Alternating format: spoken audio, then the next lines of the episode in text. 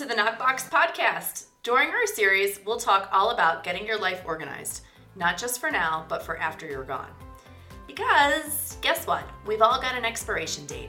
The big question is are you leaving a nightmare for your next of kin when you're gone? Do you have a file cabinets full of paper or an online world that no one in your family could ever piece together? Does your system make sense to you but might not make sense to anyone else? Are you leaving a scavenger hunt for your next of kin? Or will they be leaving one for you? If the answer is yes, keep on listening. I'm Maria, and the NokBox, or the Next of Kin box, is my creation. Join me and a few friends as we discuss death, our stuff, organizing, and whatever else comes to mind. If you already have a NokBox, that's great. Hopefully, this podcast will help you get started. If not, after listening today, we think you'll realize that you probably need one. Preparing for death isn't always easy to talk about. We're here to make the conversation a little lighter and maybe even a little more fun. Let's talk about it. Welcome to another episode of the NokBox Podcast. Today we are going to talk about everybody's favorite subject after someone dies money. I'm Maria and I'm here with Heather and we are going to talk about the money. This this one is heavy. It feels heavy, but I feel like if it shouldn't be. If things are done right, then then there's ways to make it less heavy. Yes. And you know, the NokBox is not about deciding who's getting all of your money. That you probably want to figure out in your will. Uh, but the NokBox is about how those people are actually going to access the money because we have so many different accounts all over the place that it is hard for your next of kin to maybe even know that you've got certain accounts or money in certain places. So I don't know how many bank accounts do you have, Heather? Uh, geez, probably at least five or six in different random banks for different loans, different checking accounts, different things. Yeah, me too. I have them all over the place. And I think if somebody had to come and, and gather all of that money, they might miss a couple because they wouldn't know that they actually existed. Um, we were talking earlier about how it's interesting that our grandparents' age I don't we don't need to share how old we are, but yes. we have teenage kids and you know, our, our, our grandparents' generation probably they don't need a NokBox because they just had one bank account or maybe a checking and a savings at the same bank and not a lot of places online and accounts everywhere, but they this... probably had a relationship with the yeah. banker. Everyone in the town used the same banker or same cities or whatever. There was much less online presence, and so it was all just at your local branch of your local bank. And their kids would know where to go. But now, do you know where your kids' bank accounts are, or do your kids know where yours are? You know, not everybody knows that information. So so we've got to organize it, right? And we have to make sure that we don't leave the scavenger hunt for people trying to find it. So bank accounts is the first thing. We have to make sure that we leave that information for people. But one that we forget is PayPal or Venmo. Right. There's there's money that I have in different places that that my family probably wouldn't even know that I have little places at. Yeah, I yeah, I collect rent for my rental property from Venmo, so there is always a good chunk of, of money in there and people would need to know to get in there and, and close that out.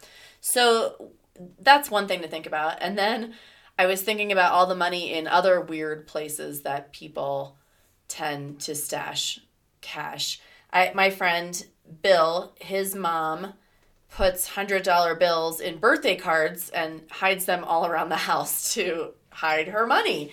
And he always laughs at her. And I think it's just a mindset that you've got to have money stashed around the house, but yeah, not everybody knows where it is. Yeah, I think that there's maybe a little bit of a generational piece with that too. We have a a relative that when um their parents passed away, they were cleaning out the house and uh, got through most of it and they were finishing up things in the bedroom and um, moving the the bed out to take it apart and one of them just happened to know that there noticed that there was something a little funky with the wallpaper peeled it back and there was a, a row of gold bars sitting behind the bed. And they had never told their kids it was there. It was you know not not something anyone else knew. So they got really fortunate actually that they that they, they found, found it. it. and not that everybody has gold bars but i think about i think about that in other ways and how important it is to make sure that that your loved ones know what you have and where to access it Yeah, yeah, like the money in the banana stand. If you watch Arrested Development, you, you have to know. You have to tell people where where the cash is.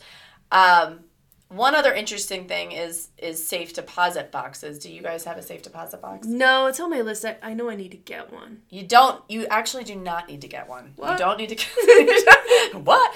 People always do say that that they need one and they don't have yeah it. it feels like the grown-up responsible thing that you're supposed to have one so i'm prepared to have my mind blown Yes. Well, I, I don't know if it's mind blowing, but I think it's generational as well. I think people needed a safe place to stash their valuables. But in this day and age, you can order a safe that is a really decent one from Amazon and have it at your door tomorrow. And you really don't you don't really need that. And it causes a lot of problems after you you die. Because do you know how you access a safe deposit box? I assumed you just showed up with a key. You've got the and said- special key. yeah, yeah. Like I, I pictured Yeah. very Harry Potter esque, Yes. where I get to like go in this special elevator and like. Turn the key, and then there's the jewels waiting for me. Yes, it is a little bit like that, except if the owner has died, you are not getting into that box without the death certificate. And if the owner has put their, oh, let's say their funeral expense money in that safe deposit box and you need the cash, you're likely not about to get it by the time the funeral comes around because you, it just takes, it could take up to months because banks don't let you just roll in there and take that. You have to prove the person has died, which takes a death certificate, which takes some time. So it's not a great idea to stash things in there. And and then people don't know what's in there. You know, people start to manage your estate and go through everything and they're waiting for the mystery of the The box. safe deposit box. they have no idea what will be in there. And so it, it in my opinion, it's better to just keep your valuable things in a safe, keep your money in a bank, right? And if you need to stash some things somewhere again, it's not hard to to have something at home that you that's fireproof and safe. So that's my two cents. Okay. No pun so it sounds like uh, just spend a little bit of time thinking about all the different places that you have money coming in, Yes. and then what about for money going, going out. out? Oh, actually, hold on. I want to go back to one thing about the safe deposit box or the safe. The the box, our NokBox does come with a little zipper bag, and that is because we want you to put in your passports, your birth certificates, your social security cards, all those things. I don't know that you should keep them in your actual NokBox. I think you should keep them in a in a zippered bag and throw that into your safe at home. Just to keep those as an extra layer of of secured, right? So that and also so you can find those things. I just took my daughter to get her driver's permit and I had to have the passport and the social security card and I just brought that whole bag because it was all together and in one place, which was great. Um, okay, so the money Yes. The so money we've talked about in. yeah, we know know our money that we have. What about stuff? What about debts? What about stuff that we have that needs to go out? So we've got money that we have in banks. We have income, which we should talk about as well. And we have debt. Let's hope we don't have too much of it. But you should indicate your debt to your next of kin. And you should also indicate if your debt has been paid off to your next of kin. Um, after you die, medical bills come in, all kinds of debt for medical often surfaces. Uh, some of it is forgivable and some of it is not. That's a whole thing to wade through. But if you know that you'll have some of that, or if you've got some bills that you've paid, you want to throw that in your medical debt folder so people have that information. Uh, what other kinds of debt do people I- have? Yeah, I heard a I heard a story once about um, a family that they were having their funeral and these like three different brothers showed up saying that everything that was in the safe deposit box was supposed to go go to them. Yeah. Like so is that is that where we write this stuff down? yeah, because the deceased owed them money or something, right? So if you owe someone money, you probably should put that in your folder for personal debt because your next of kin will need to know that. Or if you've paid off a debt, even more importantly. Uh, I just got my, not just, a couple years ago, got my letter that said I had paid off all my student loan debt, which was very exciting. So I put that in the student loan folder just to have a place for it and to indicate that I no longer have that debt. Plus, all your credit cards, someone's got to shut all those down. Even if you don't owe a lot of money, like someone has to go in and shut every single one of those cards down. So those have to be listed out for people as well. Makes sense. It's a lot. It's a lot. It's money is it's a lot to think about. The good thing is it's concrete. You know, when you get to the section about I, don't know what to do with your photos, it, it's a little difficult. But money, at least, it's just a matter of organizing, putting the account numbers in, in your in your NokBox so that people can to, can get to the money when they need to. Speaking of money, you've also got to address your income. Right. So so what different different places should money be coming in from? Yeah, because not everybody has one job, right? Your family may know that you have the one employer, but maybe they don't know who your boss is or what who's the HR lead or who to call if something happens to you because they will want to call your employment because that might, you might have some life insurance there and and there's some other uh, money related things that your employer will have. And so people need to know that. Your side jobs, if you're driving for Uber, if you're if you're doing DoorDash, if you're podcasting or I don't know. Right. Whatever what, your side hustle is. Whatever it, it is. Uh, uh, some people have child support or alimony or social security benefits coming in for their kids. So any kind of income that's coming in, your next of kin truly needs to know about, and it has to be listed out so that it's organized. It's not that fun, but but but important. And it sounds like this is one of the areas that your family could spend a lot of time spinning their wheels. Oh, it's the worst one. This is yeah. the one that takes all the time for people, actually it's the one where they might argue and fight over the Google Photos, but this one they just can't access it and it takes months and months. And sometimes they do need that money to be able to settle your estate. So it's really important to have it clear cut and laid out for people. Is this also where you should list the value of things that you own? So, for example, if you've had something appraised, does it go in the money section or would that go somewhere else in the box? So, the box has all kinds of sections that are related to money, right? What we're talking about here is covered in the bank account section, the income section, the debt section, and then there is a section about your assets. So, I think we'll talk about that in a different episode but there is a whole place for things that are valuable. Perfect. Yeah. Um, but also, I would assume we're we're even including things like cryptocurrency and that. so cryptocurrency. So there's a section for your investments, which we can talk about. That is where you would list your retirement accounts, or your cryptocurrency accounts, or your E Trade, or Robinhood, or anywhere else that you have money invested. Same thing. People need to know where it is so that they can actually get to it after you pass. And the, the problem with some of those is you have to be sure to list out a beneficiary on those.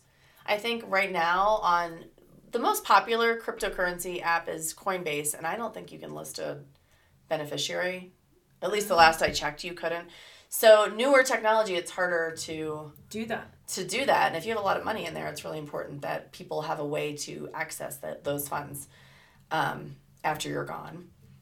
E Trade, I think it's pretty easy to list a beneficiary. But you have to list someone, or else it goes into your estate, which then can turn into a probate problem. So if you list a beneficiary, the money goes right to that person rather than going into your estate. So that's really important to know. It sounds like like thinking ahead a little bit on that to make it as easy as possible for your next in kin and maybe that's also something that you want to talk to your CPA or your investment broker or your attorney about how you can set things up so that your next of kin has the least number of barriers to access. That's exactly right. Although, do you know if you do you have your kids listed as a beneficiary? You and your husband probably have each other. Yes. But uh, I learned that you don't necessarily want to have your kids listed as beneficiaries. I am learning how many things I'm doing wrong in life. Yeah. Right? yes. Recording this podcast. Because, because if your child is the recipient of the inheritance, say you had a 401k and something happens to you and the money goes right to your kid, well, the, a, a child can't manage money. They're not legally allowed to. So there'll be a conservatorship in place, most likely, depending on the situation. But someone has to manage that money for the kid. So it sounds like this is one of those things that maybe you have things set up one way if your next of kin is under 18, and then you can reevaluate and adjust both the way you have things set up and your NokBox when they're adults. Yes, sort of. or not. this it's it gets a little complicated because you know why we're not attorneys. we don't know. Right. We don't know, but I I do know that kids can inherit money, but they cannot manage it. So someone has to manage it Yeah. Mm. for them, like the Britney Spears thing. Although she was an adult, but someone had to manage it for her. Right. That happens for Right. all kids. But it sounds like that's something to talk to our attorney about. Yes, for sure. Or just don't put your kid as your beneficiary. Put someone else who is an adult. Or better yet, if you have a trust, you can. It all goes to the trust. But not the three brothers that are going to show up at the funeral and say that they should get That's everything. that's exactly right. That's exactly right. And when we think about beneficiaries, that goes for your insurance policies as well. Your life insurance or any other annuities or anything like that. That's an insurance policy that will pay out after you die. You have to make sure you have the right beneficiaries listed. Got it. As far as the NokBox is concerned, you're just letting people know that you have these accounts. And it'd be great if you can let them know who the beneficiary is. That's what the box is for, if that makes sense. Definitely. It's not that hard to put this section of the box together. So if you are just starting out with your NokBox or just getting one, I think these financial folders are some of the best places to start. Again, they're concrete. All you do is find the account numbers, find the information, put it in the folders, and if you have these done in your box and nothing else, it will help the next of kin tremendously. Absolutely. Yeah. Thanks for the advice. Yeah. Thanks. You can learn more about the NokBox and buy one at www.thenokbox.com. That's www.thenokbox.com. Podcast listeners can enjoy 15% off with code PODCAST15. Find us on Facebook, Instagram, and wherever you listen to your favorite podcasts. Thanks for listening.